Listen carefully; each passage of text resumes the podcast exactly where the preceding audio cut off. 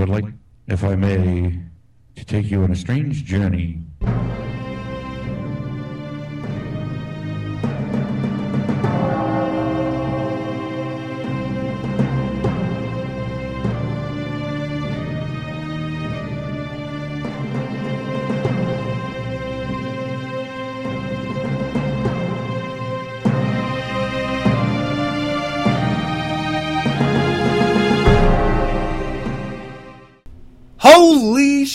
Holy shit, holy shit. I was just fucking assaulted by a fucking squad, nay, a platoon of fucking bumblebees. I'm in my backyard, minding my own business, moving my shed around because I feel the need to move it to a different part of the backyard. Aesthetically, it'll look better. Maybe little feng shui might kick in. You never fucking know. But I'm out there doing my thing, and suddenly I turn around and I feel something buzzing by my ear. Literally fluttering. I can feel it touching my fucking ear.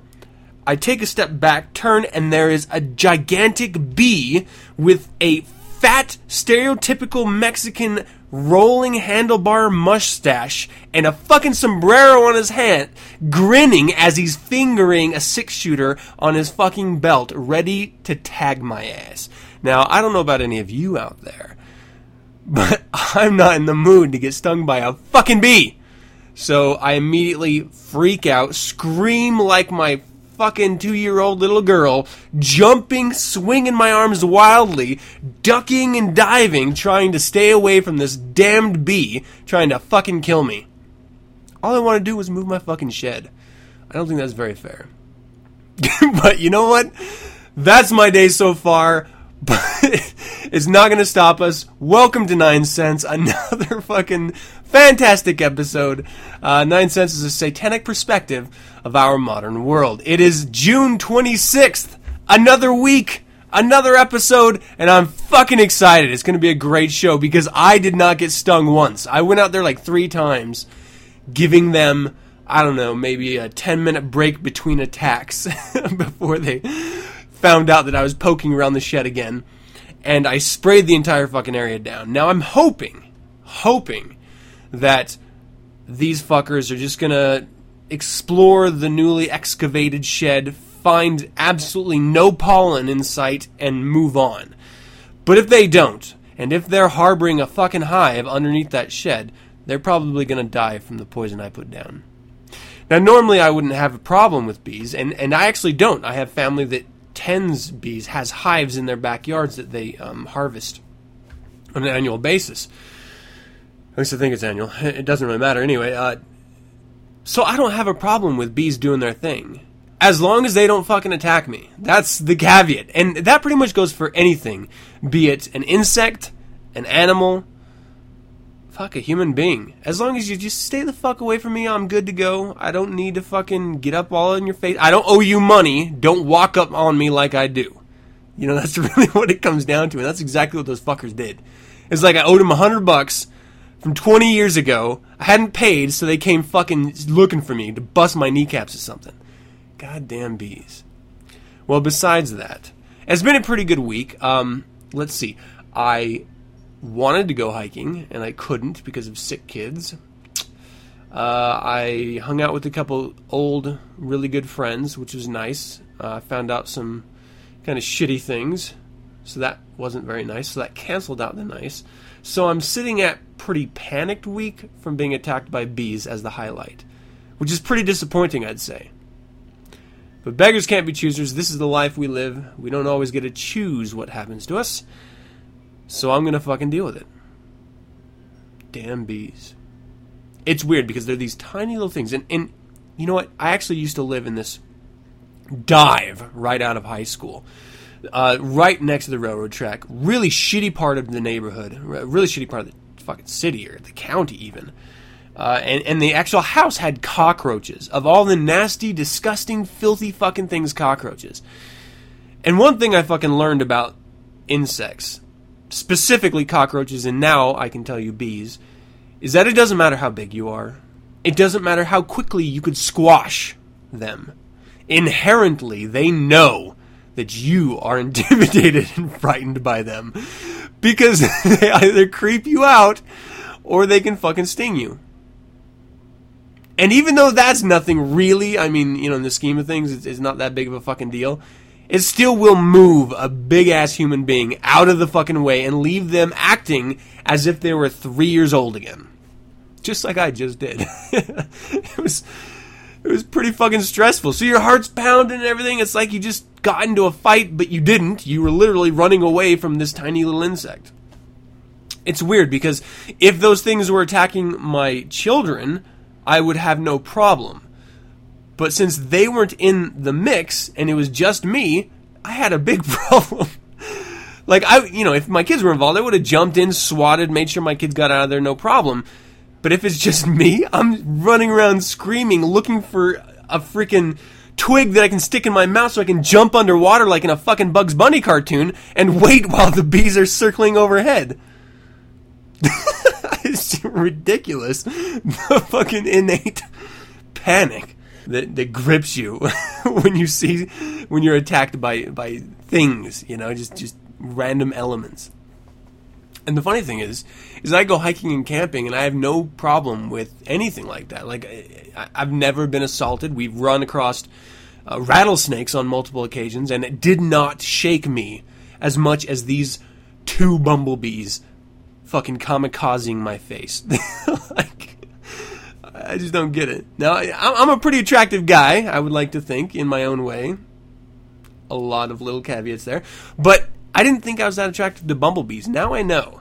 So I've got to, whenever I go out in there and work, I've got to fucking ruffle up my hair or, I don't know, fuck myself up somehow so they're not so damned attracted to me. Or maybe it's that honey perfume I've been wearing. wow. All right, so you know what? Uh, this is going to be a great show. Today in The Devil's Advocate, I'm going to be talking about an, an I, don't know if you call it an essay or just, uh, I don't know, a page of writing by Anton Szandor LaVey in his book, Satan Speaks. In Infernal Informant, I've got two uh, decent little articles here for you. One of them is What if Jews had followed the Palestinian path? And the other, Tainted Cocaine Tied to Severe Skin Reactions. And in the uh, Creature Feature segment, I'm going to be talking to Roar from HeArtist's Darkest Ends, another in the fine series of Radio Free Satan interviews. And next week, yes, that's right, I've got another one. I'm going to keep going until I get everyone that is willing to be interviewed. Now, admittedly, some people are not comfortable with it or just don't want to be interviewed. I can respect that. And when I'm finished, I will return to the regular segment as I've been running uh, in the plethora of episodes before I joined Radio Free Satan. So, sit back, relax. I hope to entertain you for another round of Nine Cents. Let's move on into The Devil's Advocate. In this arid wilderness of steel and stone, I'll raise up my voice that you may hear. To the east and to the west I beckon, to the north and to the south. I show a sign proclaiming a death to the weakling, wealth to the strong. Can I get a hail, Satan? I said, can I get a hail, Satan? We are the devil's advocates. Welcome to the Devil's Advocate. As always, let me preface this segment by saying that I am a Satanist. I am a member of the Church of Satan, but I do not speak for the Church of Satan. That is all. All right, as I stated before, we are going to be talking about an article called Entertain Me, which is found in Satan Speaks, a book written by Anton Szandor LaVey in uh, actually it was 98 so it, it's a compilation of his writings published by feral house introduction by blanche barton foreword by marilyn manson uh, if that's a draw i don't know it, either way it, it's chock full of a bunch of articles and essays about, uh, or from anton lavey so if you are a satanist or you remember the church of satan or you're interested in it it is absolutely a must have. Really, there is a handful of core books that will help enhance your understanding of Satanism in Anton LaVey as uh, the high priest when he was the high priest. This is one of them. This will give you insight to his mind. And Entertain Me, the article that I'm going to be discussing, is exactly that. I like to think of this article as see, this is post satanic panic. I would like to think, but it could have even been written before then. You know, you think of someone who starts a immensely powerful and controversial organization like the Church of Satan, who creates for the very first time Satanism as a structure never existed before him. He literally created it.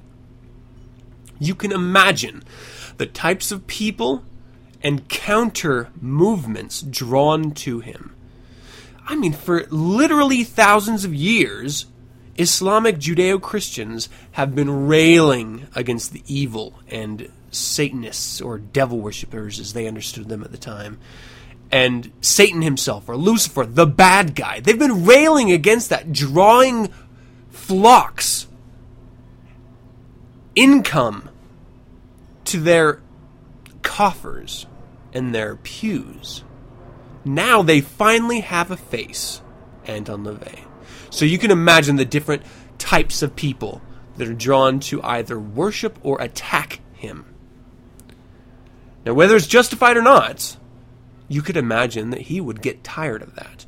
And for the first, mm, let's say, 30 years of the organization, you could imagine him being pretty willing to give out interviews, to educate through select media, and he did. He even allowed videos of private rituals, satanic masses.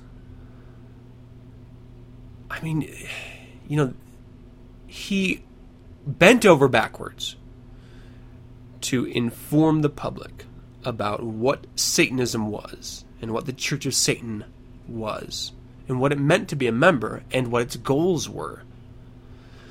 And the lies just continued. Uh, the falsehoods continued and still to this day continue. So you could imagine the drain that would be on an individual, especially the person that created it. I like to think that this article, and that was a long way to get to here, but I would imagine that this article is him, Anton LaVey, explaining that drain. Now, he talked about psychic vampires before at length. In this, he's talking about the public in general. Now, as in the past, when I've referenced an article, be it online or in print, you know, I'm not going to go through and read verbatim everything that is written because I want you to, one, be educated about the article so it'll draw you to purchase this media, in this case, this book, or visit the website in past cases. Entertain Me is something that you should absolutely read, and you should absolutely buy Satan Speaks. So, what I'm going to do, I'm going to read the first paragraph of this article, and then I'm just going to talk about it. Uh, so, this is Entertain Me. What is there to see if I go outside? Don't tell me. I know. I can see other people. I don't want to see other people. They look awful. The men look like slobs, and the women look like men. The men have mush faces framed with long hair, and the women have big noses, big jaws, big heads, and stick like bodies. That depresses me. It's no fun to people watch anymore, because there's so little variety in types. The article goes on to talk about not only types of people, body types, attractiveness, uh, physical uh, uh, physical reaction or, or physical appearance,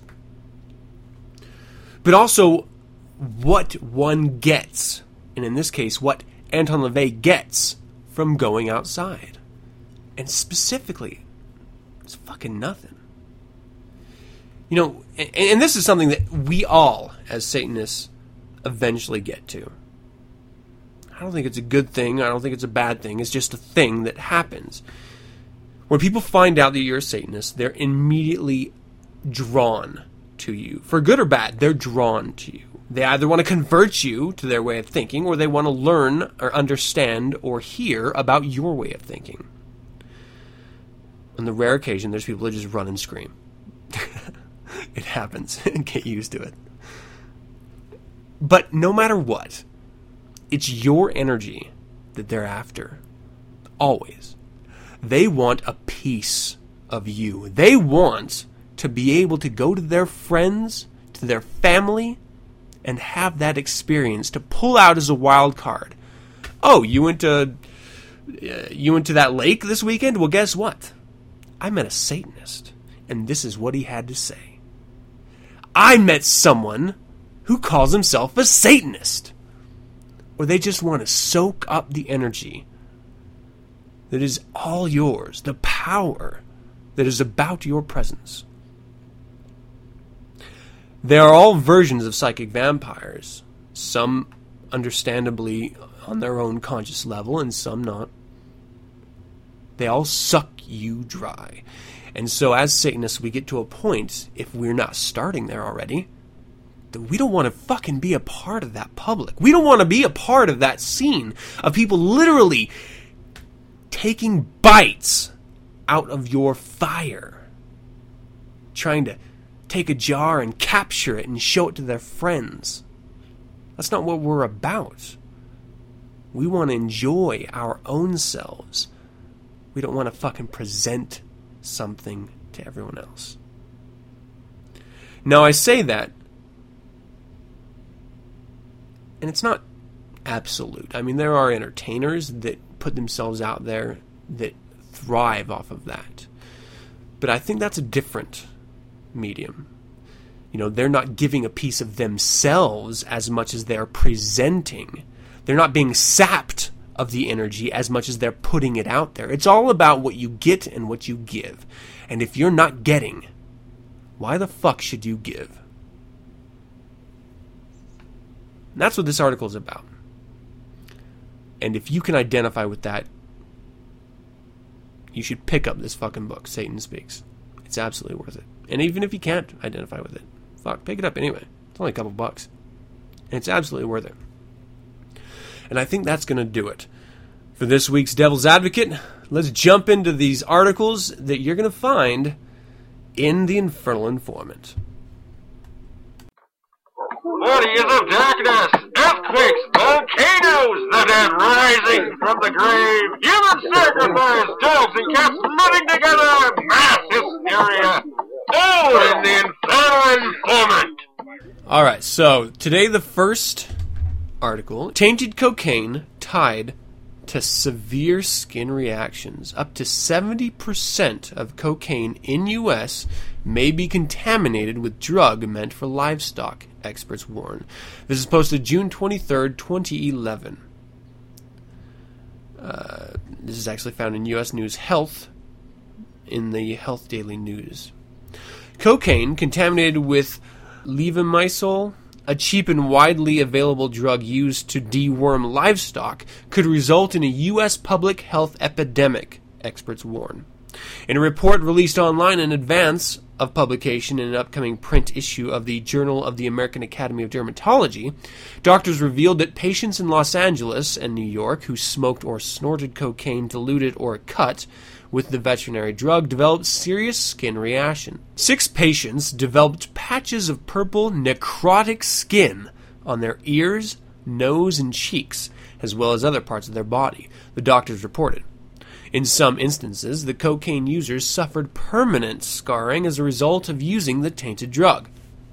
Two similar cases were also reported in San Francisco, along with others that reported additional side effects, including, I'm going to fuck this up, agranulo- agranulocytosis, a potentially life threatening immune system disorder. The problem, however, could reach epidemic proportions. The U.S. Department of Justice has reported that up to 70% of cocaine in the United States is contaminated with levamisole. Once prescribed for humans, the drug was discontinued after patients who took the drug developed conditions similar to the cocaine users. Quote, we believe these cases of skin reactions and illness linked to contaminated cocaine are just the tip of the iceberg in a looming public health problem proposed by Levamisole, lead researcher Dr. Noah Craft of the Los Angeles Biomedical Research Institute at Harbor UCLA Medical Center, said in an Institute news release. Initially baffled by the severity of the skin damage, Craft added that the report was published to increase awareness about these skin reactions, which could be misdiagnosed as vasculitis, a rare blood vessel autoimmune disorder, and to educate both the public and health professionals about the additional risks associated with cocaine use.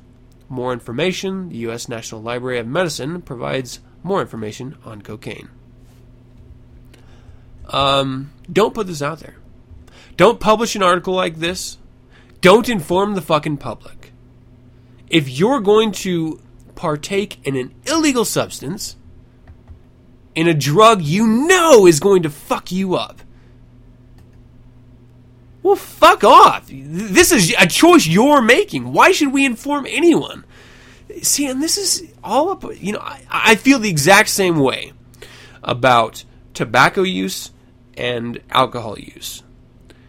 And, you know, it, it's a little raw here, but if you don't recognize the consequences, then you deserve the results. If you're not going to educate yourself about what you're doing, about the potential risks involved, and if you're not willing to take and accept those risks, and you still fucking take it anyway, well, fuck you. You don't deserve, you are not a human being. You're a fucking lemming. You're a fucking addict. You don't deserve to be with the rest of us. There is a finite amount of resources on this fucking planet. It should be reserved for those of us who are willing to not only be responsible with our lives, not pose a burden to the rest of society, but also be a productive member of said society. Do it however you like. Do it in your own way. I don't give a fuck if you're going to be an auto mechanic or if you're going to be the president of the United States. But if you're going to fucking snort cocaine and you're going to suffer from this particular disorder, uh, levamisole, because your dealer cut it, well, you fucking deserve everything you get. And I don't think we should waste the fucking public resources to educate assholes who are going to be doing a fucking illegal substance anyway. Doesn't make any fucking sense. Everyone knows that cocaine in and of itself is fucking bad for you. You don't need to tell them anything else. Say, don't do it. It's bad. Here's the research that backs it. Why should you go any further with that? And if they're gonna fucking snort shit or smoke shit that is cut with a deworming fucking agent for livestock that has already been fucking taken out of, use for human beings because of this result, and they're still gonna fucking take it, they deserve it. They absolutely deserve to have these necrotic lesions cropping up all over their fucking face. They deserve their fucking nose to be eaten up. They deserve the consequences of the fucking actions they're taking. It's ridiculous. Now, I drink alcohol. I brew my own beer. I actually make my own wine from grapes that I grow in my own yard. I understand what alcoholism is. I understand because I have family that have been alcoholics, and my father died from it. I know the consequences of overuse of this drug that I am creating. I also know that it's actually quite good for you if you're a fucking responsible and an educated human being. So, I educate myself. I produce it in quantities that I know that I'll be able to safely consume. I partake of it when I feel like it in moderation. That's the key note. And I don't fucking die like my dad did. This is just part of being a human being. You cannot just be spit out of your mother's womb and expect the world to give you things. It doesn't work like that. You have to fucking do shit for yourself. At some level, you have to decide that you're going to be a fucking educated, responsible human being. And if you don't, then you die. This is the fucking natural order of things. Now, I say that knowing full well that it doesn't always end up that way because we live in a fucking world where you have to wear knee pads to ride your fucking bike and fucking helmets, and if you go hiking, you have to have two fucking poles in each hand to balance yourself because apparently you don't know how to fucking walk on your own. You know, we live in this fucking bubble wrapped society that we're protecting the weak, allowing them to propagate and dilute the purity of survivalists in our species. It sounds elitist, and it is. They don't fucking deserve to be around here. If we have to drain our resources to educate them to do things that should be fucking inherent knowledge, well then, fuck them. We should not have to hold up every member of the species. Nature does not want the weak to survive. Look at all the species that has existed on this world. More have died than lived. More are extinct than exist. There's a reason for that. The natural chaos of nature is you exist, you adapt, or you die. There's nothing wrong with it. Some people can't live. That's their own doing. They either adapt or they do not. That's not me saying it. That's the fucking world proving it. We have to stop holding fucking hands all the time. You know, I mean, there's only so many times you can educate fucking people by saying don't do cocaine because it will fucking eat up your fucking nasal passages and you can die. You can have a heart attack, your blood pressure will go so high that you will fucking uh, cardiac arrest. And the plethora of other things that can happen to you, now including uh, levomycin contamination. Why the fuck should we seriously continue to hold these people's hands. I don't understand it. And it's very frustrating as a human being living in the same world with these assholes that do this and then having to pay taxes and knowing that those taxes are going to continue keeping those fuckheads alive. All right. Well, I, I've got to stop ranting here because I'm getting a little upset. But I think you get the point. Certainly you understand the article, I'm sure. So if you're a Satanist out there, I know you're not using cocaine anyway. Um, but if you are a Satanist out there and you are using cocaine, well, then you're not a fucking Satanist. And, you know, get the fuck off my planet because I don't need you. Period. I do not. And that goes whether you're a fucking big time entertainer or not. I don't care. And you shouldn't either. Alright, so let's go ahead and move into the other article. What if Jews had followed the Palestinian path? post war Jewish refugees left everything they had in Europe, no right of return requested. Uh, again, this is the Wall Street Journal, posted June 20th, 2011, by Warren Kozak. It is doubtful that there has ever been a more miserable human refuse than Jewish survivors after World War II. Starving, emaciated, stateless, they were not welcomed back by countries where they had lived for generations as assimilated and educated citizens. Germany was no place for them to return to, and in Kielce, Poland, 40 Jews who survived the Holocaust were killed in a pogrom one year after the war ended. The European Jews circa 1945 quickly went from victim to international refugee disaster. Yet within a very brief time, this epic calamity disappeared, so much so that few people today even remember the period. How did this happen in an era where Palestinian refugees have continued to be stateless for generations? In 1945, there were hundreds of thousands of Jews survivors living in DP camps, displaced persons, across Europe.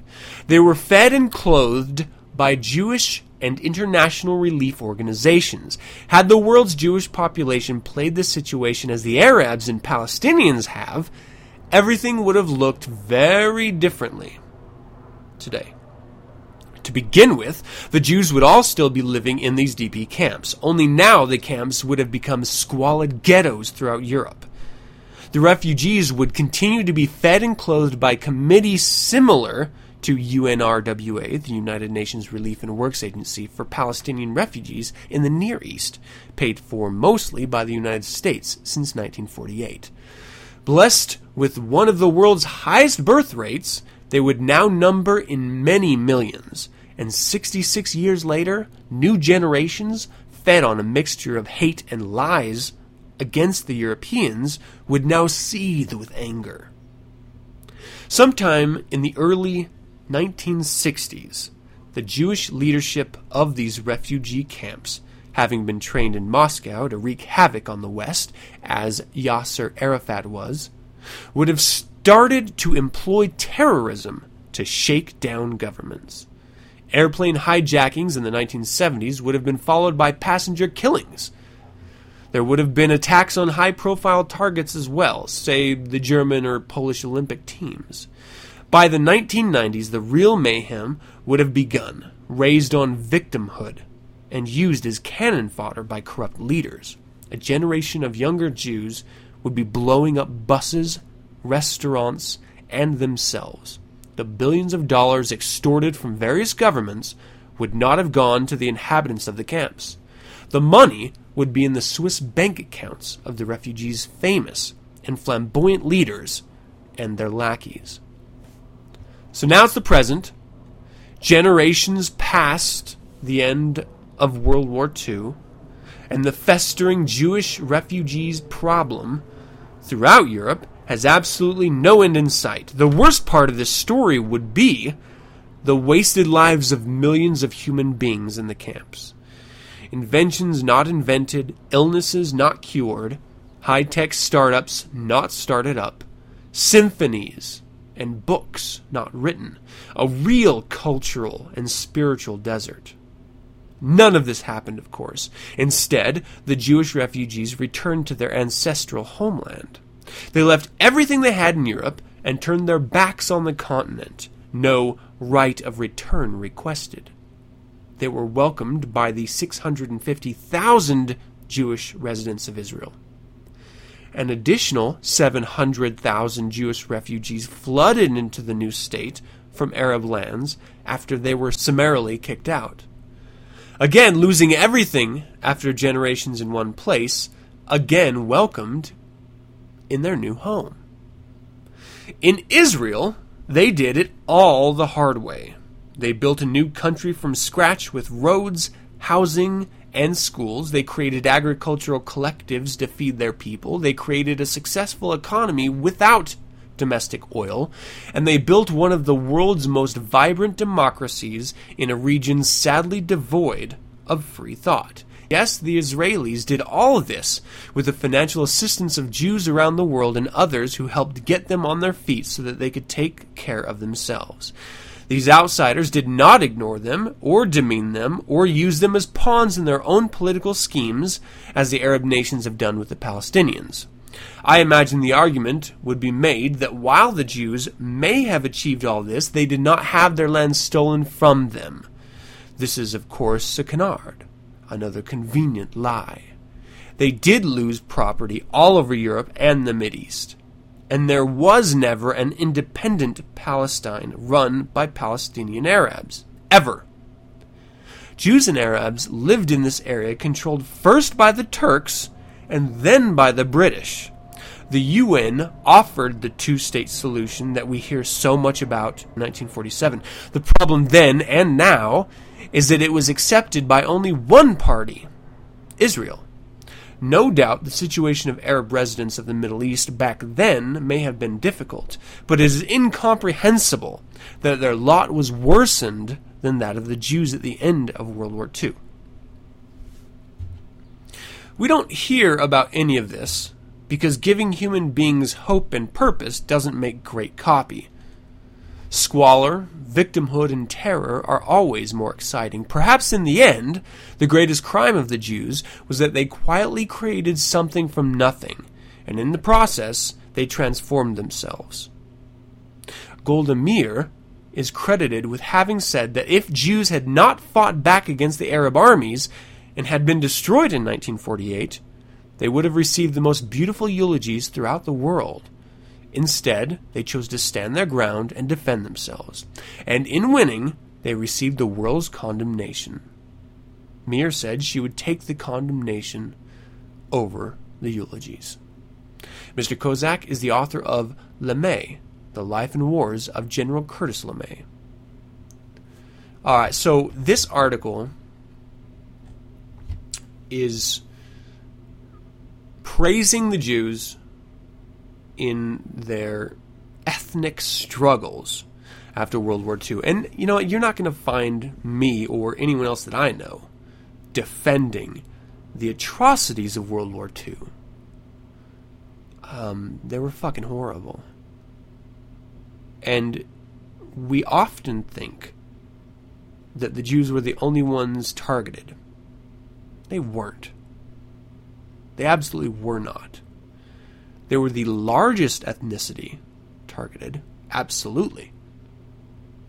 And because of that, the largest percent of atrocities were perpetuated upon Jews. And they tout that like a badge. Don't know why. Now, I actually have no problem with Jews as a people. I actually don't even have a fucking problem with them believing in their Old Testament. I, don't fucking care. It, it means less than nothing to me. If they want to worship the way they want to worship, live the way they want to wi- live, um, whether they're fundamentalist or not, I don't care. Do your thing, man. And this goes for anyone out there. I, I'm not concerned with it. I'm not preaching hate. I don't care.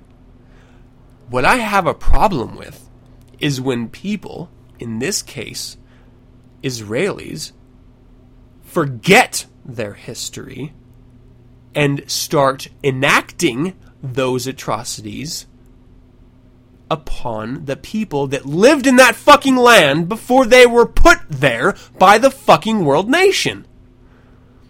Now, I am sure, I am positive that there are Palestinian terrorists. There have been atrocities perpetuated by Palestinians on the Israeli people, on the Jewish people, for thousands of years. I have no doubt in my marrow that they have done some horrible things. But the Israelis are continuing to do those horrible things. They were put there by the world population as a solution, and it has caused a problem because they continue to try to expand that territory granted them illegally through illegal settlements they are forcing the people who once lived there happily and peacefully, you know, with a wink, wink, nudge, nudge, peacefully, um, for hundreds of years, maybe thousands. They're forcing them into the same types of camps that they suffered under. At what point do you stand back and laugh, fold your hands, wipe them clean, and say, you know what? We're not going to fucking support any of you anymore. You need to fucking.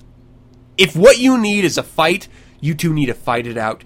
Get it over with. Let the victor have the spoils of that piece of fucking dirt that you guys love so much for your religious means and just get it over with because we are dumping so much money into what comes out as a Berlin Wall around the Palestinian population. Illegal settlements by the Israelis. And they do this because the world lets them, because America backs them. What would happen if America stopped funding, pulled out, and said, we need to focus on our home? What would happen then? Do you think Iran might have a stake? What about the other Arab nations, Saudi Arabia? The fuck, the new Iraq. I think even North Korea and China would get in the mix. What do you think would happen to this very proud people if they didn't have our support anymore? Now, of course, that will never happen. Sad to say. And, you know, I'm not condemning the Jewish people or Israelis as a group. Everyone has a right to exist and survive on their own strength and on their own merit. And you know what? I know of no other people that have suffered as much as a people as a whole as the Jewish people. I understand that. But that's not now. Now they are painfully making life as a Palestinian hell. And I actually, to be honest, I don't really care about that either. What I do care about is that we as a fucking country, I say we as in Americans, are actually funding this. We are sending weapons and equipment over aiding Israel politically. Why don't we just let them fucking do their thing? Pull the fuck out. Stop fucking helping them. It doesn't matter if you're right or wrong. I don't care. Mine is fucking right. And if you come out on top, the fucking spoils to the victor. And if you don't, not my fucking problem. I just. We have wasted so much in supporting shit like this. It's got to end at some point. It's got to end. So, in closing, World War II sucked. And a lot of Jews, millions of Jews, died horribly unfairly and unjustly. But that does not excuse the current behavior of the Israeli nation. It does not. You never can use the past to justify the future, whether you're Israelis, whether you're Palestinians, or whether you're fucking Americans. We are dealing with a modern existence. We have to act as adults, as responsible, living adults. That's what should guide you, not history. That's my nine cents, anyway. That's it for the Infernal Informant. Let's take a break. On the other side, we're going to jump right into Creature Feature with Roar from HeArtist's Darkest Ends. And uh, hope to see you there. See the dark. Dark art, tattoos, prints, t-shirts, stickers, and more. Log on to artonyou.com now. Finally, you can own apparel with designs of integrity that embody the ideals of those of us who embrace the darker side of nature. Art on You Studios features the creations of dark artist and tattooist Storm. Log on to artonyou.com. That's www.artonyou.com. Art on You Studios. See the dark. The Satanic Scriptures hands down the wit, wisdom, and diabolical perspective of the Church of Satan's High Priest, Magus Peter H. Gilmore. These essays, articles, and diatribes have been collected from over 20 years of the High Priest's writings for his infernal cabal, some first issued in the pages of publications available only to insiders. From the magic of toys to techniques of time travel, Magus Gilmore leads the reader down a left-hand path where few will find what they expect. Magus Gilmore reveals principles of satanic ritual in a frank discussion of forbidden rites. What is a satanic funeral? How do Satanists marry? Find out now, as these unholy ceremonies have never been disclosed outside of the Church of Satan's hellish hierarchy. Here is the philosophy for those bold enough to be their own gods or devils. Visit thesatanicscriptures.com for more information. Released by Scapegoat Publishing. From major booksellers and independents nationwide. Is this is this thing on? All right, is this thing working now? You got it. All right. Uh, this year's um, Citizens Against Decency uh, Book Award uh, goes to Stephanie Crabe and uh, uh, Motel Bizarre.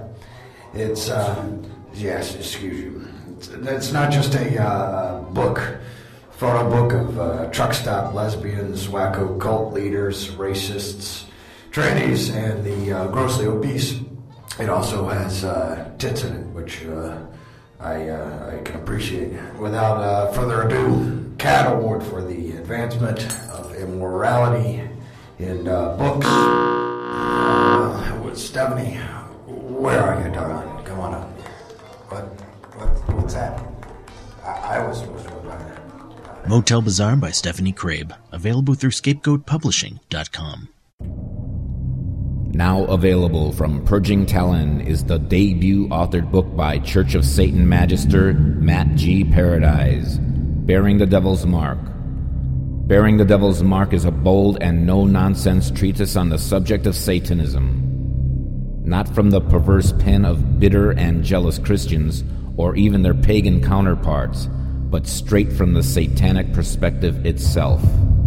Sex, love, politics, technology, the god religions, and more. All brought to you by someone with over 25 years of actively living the satanic philosophy. To order, log on to purgingtalon.com. Bearing the Devil's Mark, new from Purging Talon. Do you bear the mark?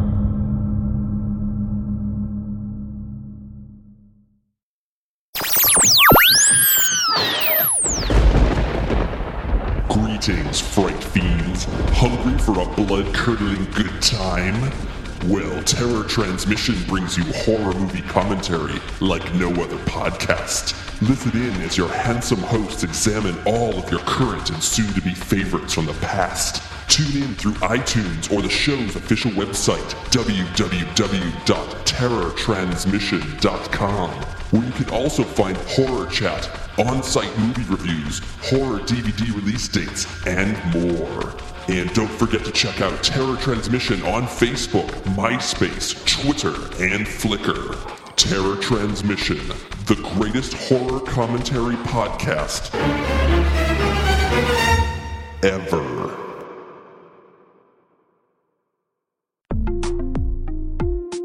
Have you ever felt that there was a level above being human? Do you feel as though you are better than most mortals? The answer is yes, then please explore the Temple of the Vampire. www.vampiretemple.com. The Temple of the Vampire. Are you one of us?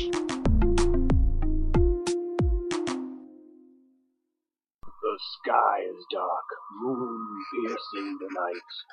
Through the trees the damsel in distress comes, breaking through the underbrush, fear painted on her face. The darkness hunting her is near. She the swamp, water slowing her escape. The creature nears, the damsel turns, hands rising to her sides as a last effort to thrust the creature back. Welcome to Creature Feature. Welcome to another Creature Feature. I'm being joined today by Roar from HeArtist's Darkest Ends, another one of the fine podcasts available on the Radio Free Satan Network. Uh, Roar, thank you so much for joining me. Uh, how are you doing today? Very well, thank you. Thanks for having me. Yeah, no, it's it's no problem at all. Um, I wanted to have you on so I could feature your show, and uh, you know, I've actually listened to the two that are available right now on the Radio Free Satan website, and um, you know, before we get into your podcast, how about you just tell us a little bit about Roar? Uh, can you tell me a little bit about yourself? Sure. Uh, I've been a Californian most of my life, and um, I run the quote unquote e grotto uh, for California in uh, Undercroft. And um, been to the Black House when it was up about a decade or so ago, and kind of revisited the spot here and there, which the members area has some pictures of how it is now, which has some interesting trapezoidal um, aspects of it in its new architecture. Oh, yeah. But um, COS member, um, been to the High Mass, into performing arts. I posted about that recently. Um, yes, so been uh, a couple times, a few times to the Black House um, with a few COS members. And um, as far as my own interest, it's uh, third side sorcery stuff that Magister Nemo has talked about in the members area. Uh, Shard of the Unknown, Greater Magic, and uh, stuff Diabolos Rex has done, and then just taking interest in COS members' um, projects, writings they've done, art for my own uh, podcast. Hell yeah! So, um, when did you realize that you were first a Satanist? It was around. I was a kid, 15 years old. Uh, was really into the questioning aspect of, of life, philosophy, religion, and ran into the doctor's work um, this religious uh, propaganda text was um, taking a few quotes from it, and it had the impact that the doctor had wanted on me, and it, it made the most sense to me at the time when I was looking for answers. And um, it was around 96 I started to take more interest in terms of the music scene, uh, taking influence from, you know, the church over the decades. Um, and from there, just got all of the literature. I think it was the Devil's Notebook I first got, and then eventually the Bible and the other uh, works by the Doctor. Then that's when I felt um, I embodied this kind of uh, mentality and uh, lifestyle. Yeah. So when did you take that leap and join the Church of Satan? I, I think it was early last decade, maybe 02, something like that. Um, that was around the time I found message board letters to the devil. Yeah. And uh, joining was in terms of getting more involved in um, some of the other members' uh, works and projects, taking interest in, in what the magisters were doing, and uh, seeing how, you know, what caught my eye and things like that. Nice. Well, let's transition a little bit over to the podcast side of things. What influenced you to start your pro- your podcast? If it hasn't been Um, made obvious by now. Yeah, uh, let me see. It was with um, Magister Harris's own program years ago, Mm. and that was uh, a first of its kind, as far as I know at the time. And I really loved the audio interactions he had done with many members and people of the hierarchy, and just that these people were not just you know words from books or the computer, and to kind of hear their breath and and what. Um, what their passions were, um, kind of inspired me to uh, you know, start my own thing after he stopped doing his show. And um, around that time when I was putting my own program together, uh, Magister Paradise had was putting together also um, Terror Transmission as well as Reverend Chris X with uh, Underworld Amusements. So it was kind of a nice synchronicity where around that time these few podcasts had started around the same time. It was uh, some summer, I forget how many years ago. But um, yeah, it was just taking what he had done and making it my own, uh, Magister Harris. nice. You're referring to Satanism today, right? Yes, I am. Yeah. So, um, so Satanism today was uh, not only interviews, which were really fantastic, but also sort of um, uh, tidbits of news and, and just you know media stories and stuff. So do you is your show primarily just interviews, or do you also dabble in that as well? It's mostly an interview format, but here and there within the questions, I have my own little things. Like, I would have kind of a, a basic format of questions to ask somebody, but then along the way of how they answer something, more questions would come up, or I would put in my own opinion of something. But more or less, it's to feature people's work um, to get it out there. Nice. HeArtist's darkest ends. How did you come uh, to that name? How did you come to land on that name? I figure that um, in terms of stratification, distillation, when people put something out there to membership or the public in terms of their own work, it's pretty much their heart that they're putting out, making themselves vulnerable, uh, and, presenting the best of themselves to um, people who'd want to take a look at that. And so, taking that idea, and I figure that that's the darkest aspect of them, their most creative and passionate um, side of them, their creation that you know they wanted to share to the world. Um, that's how the title kind of came together. Nice. So, after you um, started this podcast, did you immediately um, start it with Radio Free Satan in mind, or uh, did you uh, start it before that and then later just sort of uh, bring it to the network? I had brought it to the net- network. They've been around for a little bit, a little while, and another COS member, she had made the recommendation that oh, Tiberia has this thing going on. Maybe you could get under them, and they can help you out with your idea. And I didn't expect it to take off as fast as it did, and to even think that it would continue this long. Um, but it's fun, even though if nobody would listen to it, I didn't care. It was just to kind of um, it helps me learn about other people's work and take interest further, and and um, yeah. Oh yeah, I, I, I totally agree. That's who, who really fucking cares, like uh, Mhm. whether or not you have a, a gigantic audience as well. As long as Yeah. you're enjoying what you're doing, and people are willing to um, collaborate with you, I think that's the most fantastic uh, part of this whole process. Absolutely. Focusing on interviews, um, can you tell me maybe? Uh, well, first let, let's talk about the show specifically, uh, really quickly. Uh, how often do you release your show? I try to do it seasonally, uh, once every couple months um, would be average. And then sometimes I repeat shows in terms of like if I brought another guest over and um, seeing how the current page only keeps two Yeah. shows per um, you know per season or however that works. Um, yeah, just around the usual so, uh, solstice and equinox and you know Walpurgis, Halloween, things like that. But depending, I might do other features. But it's been pretty predictable in terms of um, over the years. Nice. And and how do you decide who you want to interview? Do you have a long list of people, or you- is it sort of just in that season when you decide? The list is pretty short um, because I like to keep up on, on the letters to the devil message board, what people are up to, what catches my interest, and if if um, it picks my curiosity, then that I, mean, I, I would choose to talk to them and see if they're um, they were open to promoting their work that way. Uh, I usually like to talk to people who um, are new and they have something new to bring up, uh, whether they're a member or not. Um, like in the public, if they were posting upstairs in letters, that's fine too, as long as it just has that fire that gets me. That's more than enough to like uh, feature them. Oh yeah.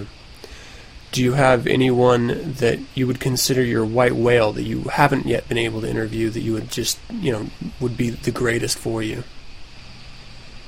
Um, hmm, not really, because uh, I have, for the most part, I haven't looked at people's work enough to, um, you know, uh, have somebody like that. So not at the moment. I haven't done enough of research. I have a few people in mind for this year, but that can always change depending on who comes out with what. So Right.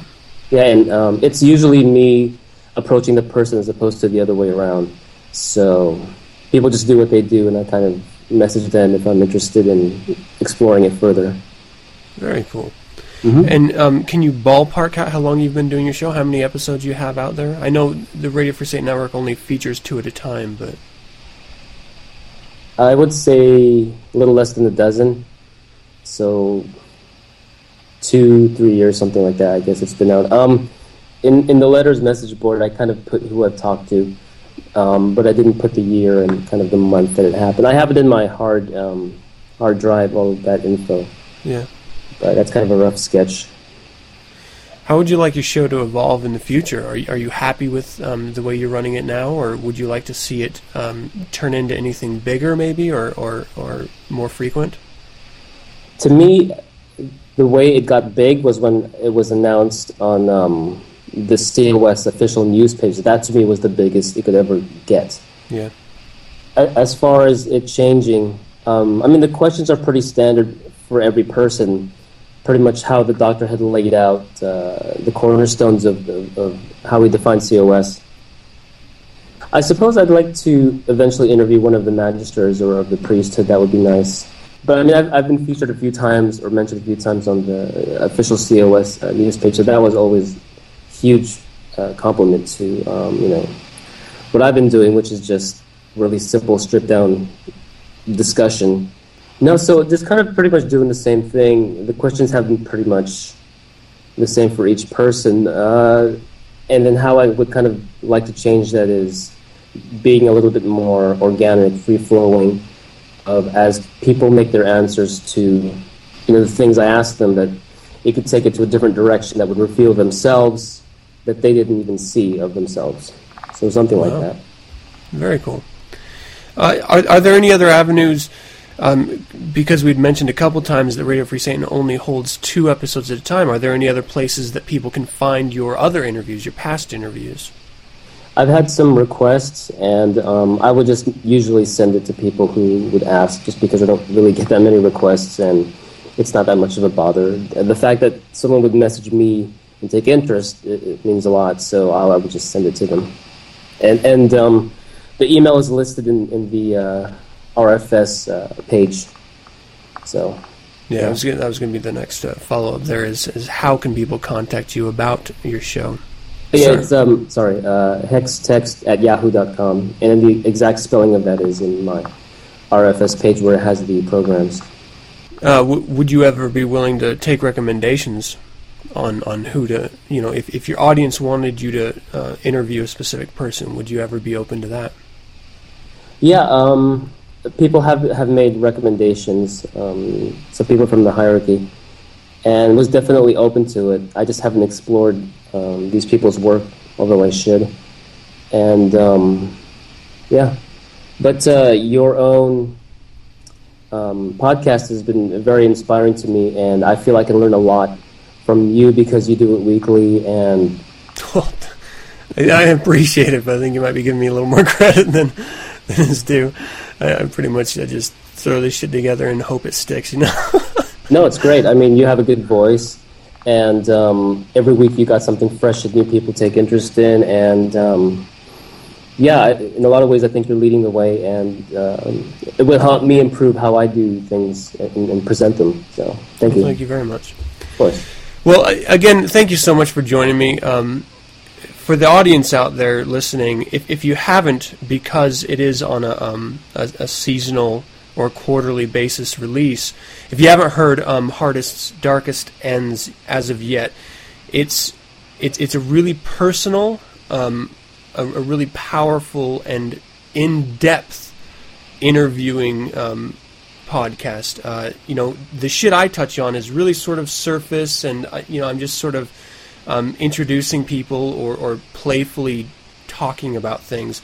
Uh, Roar really, really delves into what makes a person define themselves with Satanism, and it's you know if, if you decided to take an interview um, that I ever do and you pump it full of steroids and take it into your private uh, decompression chamber, that's what his show is like. It's it's very powerful and personal, and I, I highly recommend the two episodes that are up there. You check them out because they are absolutely worth it, and I am looking greatly forward to uh, the coming episodes that you have planned. Uh, thank you so much for joining me, Roar. I, I wish you the best of luck in everything.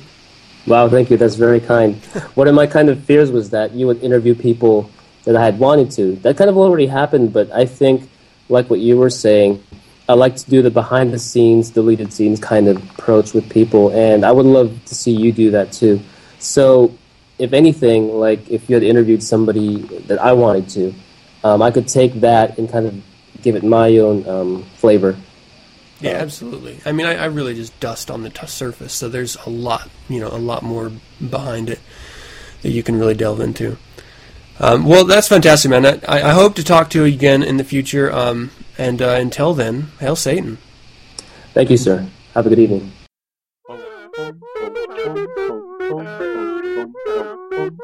Welcome, welcome, welcome to the bazaar of the bazaar. We live in a world of instant, immediate gratification, where you can talk to anyone about anything with a punch of a key on your keyboard. You go to whatever social networking outlet that you like, even if you're just kicking it old school with regular email or hell, AOL Instant Messenger, and you see a reply that you absolutely passionately have something to say about. So you immediately start talk typing out this long diatribe, talking the whole time you're typing, expressing yourself to yourself and to your keyboard and to your monitor the entire time. You wrap up your thought with a nice, neat bow. Beautifully, you know you could never, ever recreate the wonderful message that you just made, the poignant perspective that you could produce. You hit enter, and nothing happens.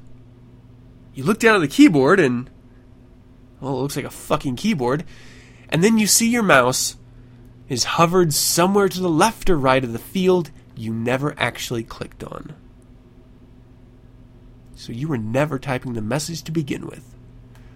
This has happened to me more times than I can fucking say. Like, I literally go through these long explanations and replies and ideas and thoughts and type it out like a fucking madman, hit enter, and fucking lose it all. And then you're at the point where you've already expressed yourself. even though no one out there heard it, saw it, experienced it, you have literally put it out there already into your immediate environment. And you just don't feel like doing it again. But you have to, because otherwise, you're just sitting there masturbating. Which, hey, I'm a fan of. Don't get me wrong. But sometimes you just have to let other people see it. Maybe not the masturbating part, but the perspective part. In a way, that's what this whole show is for me.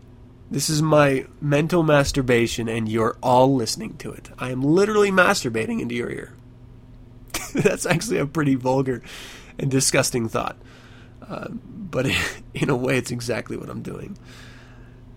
So, with just with this typing thing, um, you know, it, this happens so much to me, and it's so aggravating that you would think I would learn to make sure I see a blinking cursor in the text field that I'm trying to fill in. And so whenever I retype the message, it's never as it's never as poignant, it's never as powerful, as it's never as uh, passionate as when I initially typed it. I always feel like I'm sort of repeating myself, even though no one heard it the first time. So half the time I don't reply at all, which it's rather absurd, but it's just something that I fucking do. And I have a feeling that some of you out there have done it too. So that was sort of the note today in today's Bizarre the Bizarre. Just, is it even important that we reply at all? If when we do reply and it doesn't get sent, we still feel good about it. I don't know. But I do know one thing. That's it for another show. I hope you enjoyed it. I would love to hear from you. Visit the website 9centspodcast.com and send your correspondence to info at 9centspodcast.com. Let me know of any suggestions, critiques, or general comments you might have. You can visit the Undercroft Facebook, Twitter, or MySpace page for 9 cents and get updated on weekly topics. You can also listen to the show through Radio Free Satan or download the show Monday nights via my RSS feed found at 9centspodcast.com or subscribe via iTunes by searching 9 cents. And don't forget to leave me a rating or a comment. If you'd like to learn more about the Church of Satan, visit churchofsatan.com. If you'd like to meet other Satanists, visit Undercroft at satanet.com. And if you'd like to hear other fine satanic voices, music, or personalities, visit Radio Free Satan, an online streaming radio station. Once again, thank you for joining me, and as always, I'm your host, Adam Campbell, and until next week, hail Satan.